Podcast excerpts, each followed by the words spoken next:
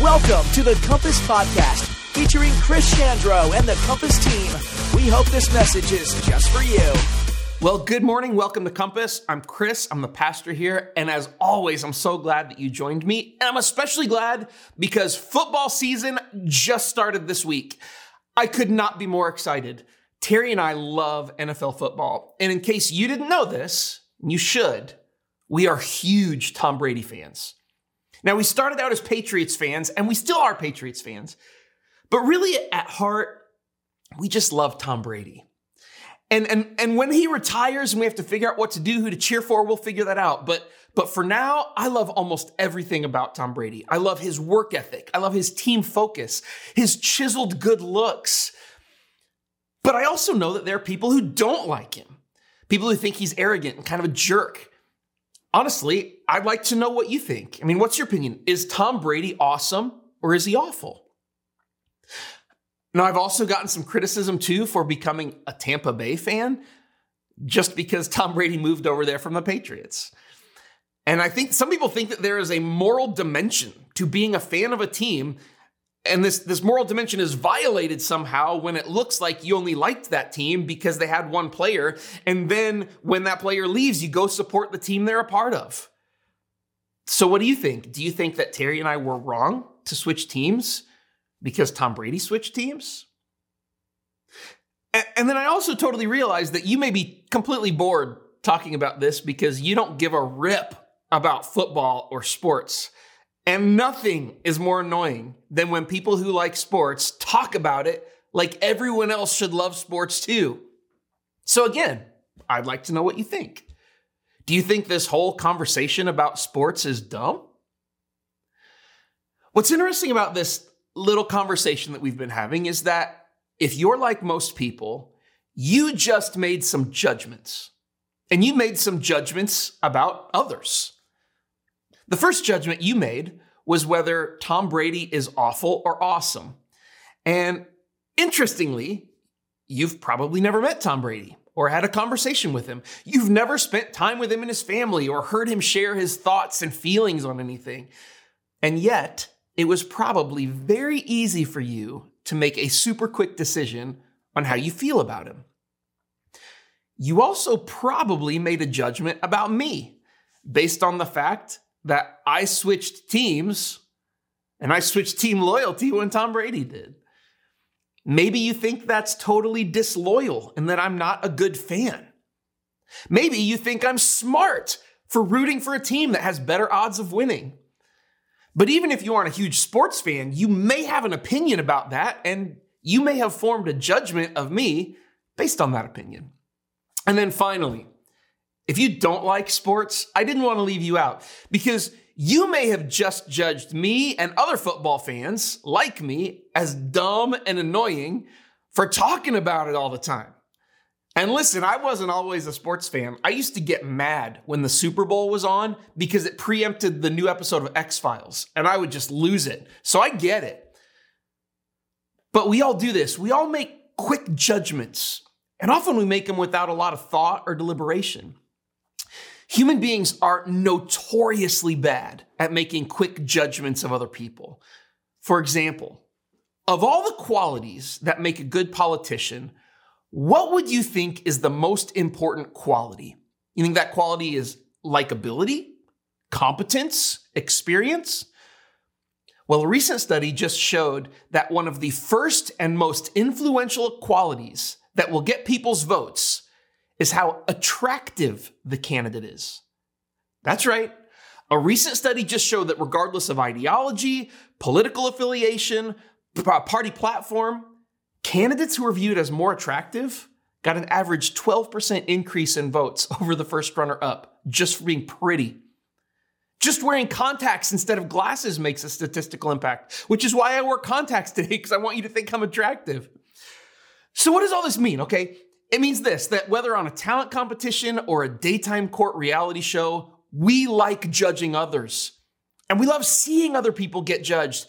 And, and it doesn't matter if it's if we're judging them on an issue of taste, style, attractiveness, morality, entertainment prefer- preference. We are addicted to judging other people. And those judgments happen fast too. I mean, they are regularly instant and subconscious, and they're often based on not much more than, than shallow perceptions and opinions that we already have. I mean, does it really affect any of us who Tom Brady plays for, or what team anyone cheers for, or whether somebody likes sports or not? And alternately, how bad could the negative impact be if we regularly elect leaders on the basis of their attractiveness rather than experience or ideology or character? Now, I took some time to set all this up because as we are working through the Sermon on the Mount, which is a section of teaching in the, the book of Matthew where Jesus lays out the fundamentals for how his followers should live. In the Sermon on the Mount, we come across a passage on, you guessed it, judging others. And I think this is super relevant for Christians and us in the church because a recent survey of people between 16 and 29 Nearly 90% said that the main quality that Christians are known for is being judgmental. That Christians criticize and condemn people for how they choose to live their lives. But based on how Jesus lived and what he taught, do we really have a basis for judging others? I mean, let's look at what he said in Matthew 7, verse 1 through 2. Jesus says this Do not judge others, and you will not be judged, for you will be treated as you treat others. So Jesus comes out direct. Do not judge others. We can stop here and have a pretty strong message about how to live like Jesus lived. Judging others is wrong. But maybe we should clarify this a little bit because obviously this is not a matter of thinking things like, you know, that guy's too old to wear skinny jeans. And for the record, I wear slim fit, not skinny. But Jesus isn't talking about superficial judgments of people. Rather, he's talking about personal condemnation condemnation of their actions, their attitudes, their morality, their lifestyle. He's talking about the judgment of a person that causes you to treat them differently than others. Condemnation. Jesus' brother James actually wrote quite a bit of this because he wrote a letter that became a book in the New Testament. And look at what James writes in James 4, verse 11. He says, Brothers and sisters, do not slander one another. Anyone who speaks against a brother or sister judges them or judges them, speaks against the law and judges it. When you judge the law, you're not keeping it, but sitting in judgment on it. So James actually rounds out our understanding of judging others by telling us a couple of things. The first thing, and this is a small thing, but it's that when we slander, gossip, or speak against someone, we are judging them. Or maybe, maybe that's actually just a solid way to diagnose if you or someone else is judging somebody. Because in the same way that a tea kettle whistles when the water's boiling, gossip and slander are surefire ways to know if judgment is boiling up in your heart. But beyond that, there's a deeper spiritual principle we need to understand about this. And I think it's about understanding what's really at stake. Because James says that when anyone judges someone else, they're actually sitting in judgment of the law itself. That when we judge a person, we are judging God's law and finding God's law lacking. So, what does that mean to judge or to condemn the law? Well, our initial reaction might be to assume this means, because of the context, that we are judging the Jewish scriptures or the law of Moses that somehow by judging another person, we are showing that we don't take the Old Testament seriously, because often in the New Testament, when they talked about the law, that's what they meant the Old Testament, the Jewish scriptures. But a lot of Old Testament rules were wiped out by the church after Jesus. Things like circumcision, temple sacrifices, and ceremonial rules were all let go of. So, is that what this means? That if we're judging the law, we're not elevating the Old Testament enough? Well, all we really have to do to understand what James is saying is to look at the rest of what he wrote to get context. And remember, the book of James in the New, that we find in the New Testament, originally it was just a letter that he wrote to the churches in Jerusalem. He wrote it as a whole thought. He didn't write it as a bunch of separate verses to be cataloged.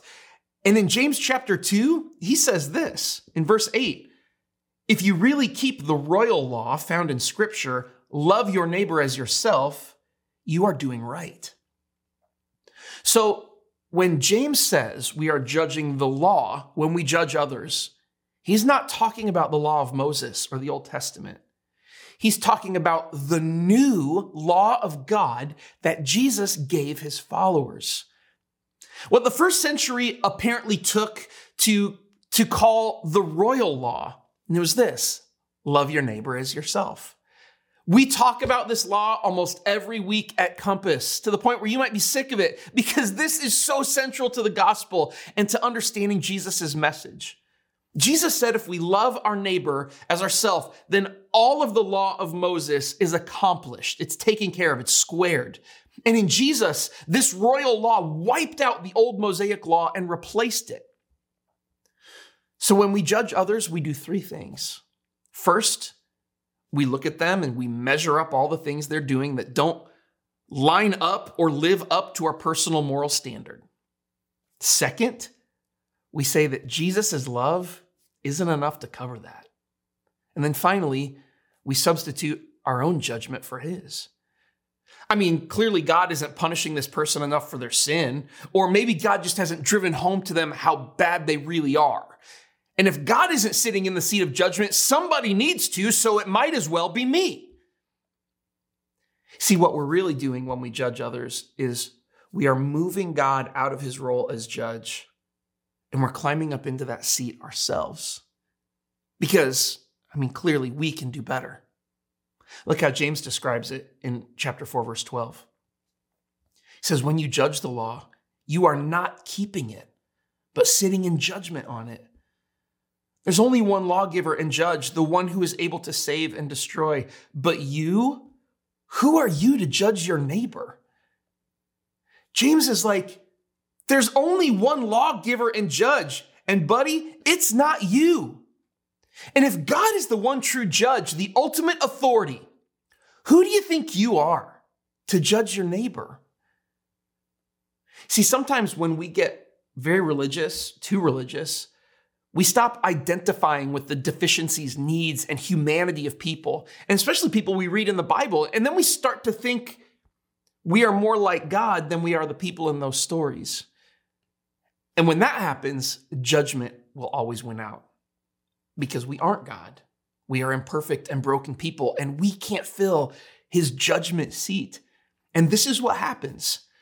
When we judge others, we replace the love of Jesus with our own arrogance. Judgment is rooted in seeing ourselves in God's seat rather than seeing ourselves on our own seat.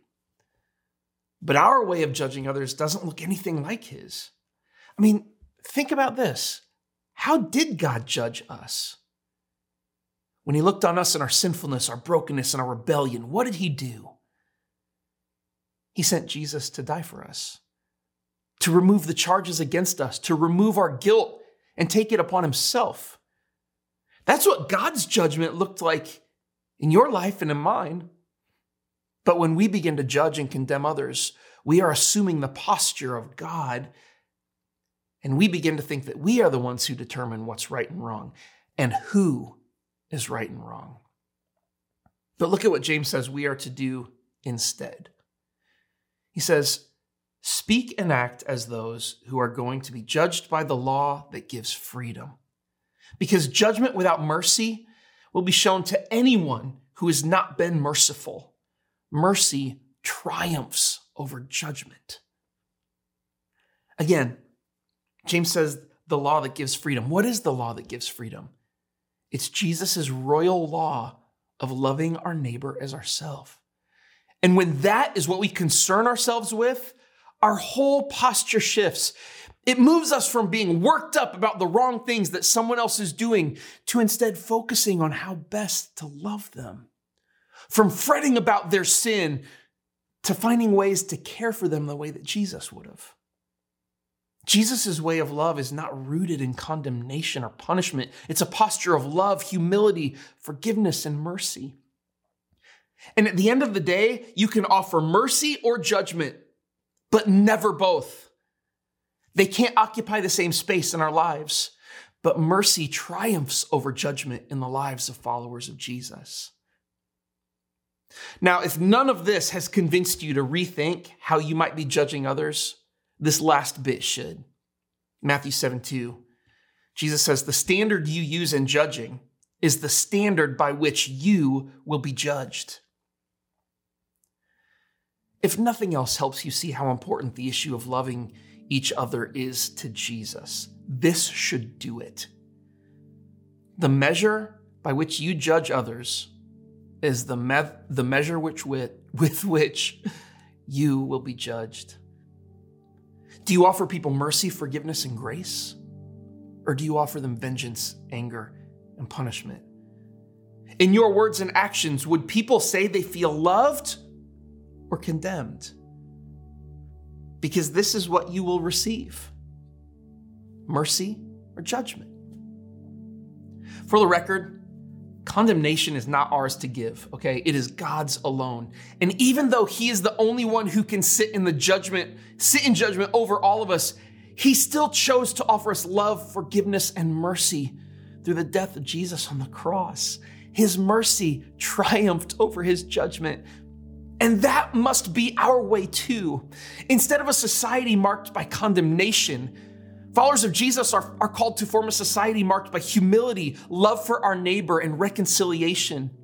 Judgment and, and condemnation complicate and corrode simple love for others. Let us be a people who are known for love. Let us be a people for whom it is always said in every interaction, every decision, every practice, and every prohibition that mercy triumphs over judgment. Let's see what God does when we extend this law, this royal law of loving our neighbor as ourselves, into the way that we look at, view, and act towards other people, specifically in the judgments we make on them and the condemnation that it's so easy for us to put on top of them. Let's see what God does if we can live this out. If we can live like Jesus lived, think like he thought, and do what he taught. Thanks for joining me and uh, I'll see you next week. Thank you for joining us at Compass. We hope you enjoyed this podcast. If you have any questions about Compass or this message, contact us at our website, www.compassbn.com.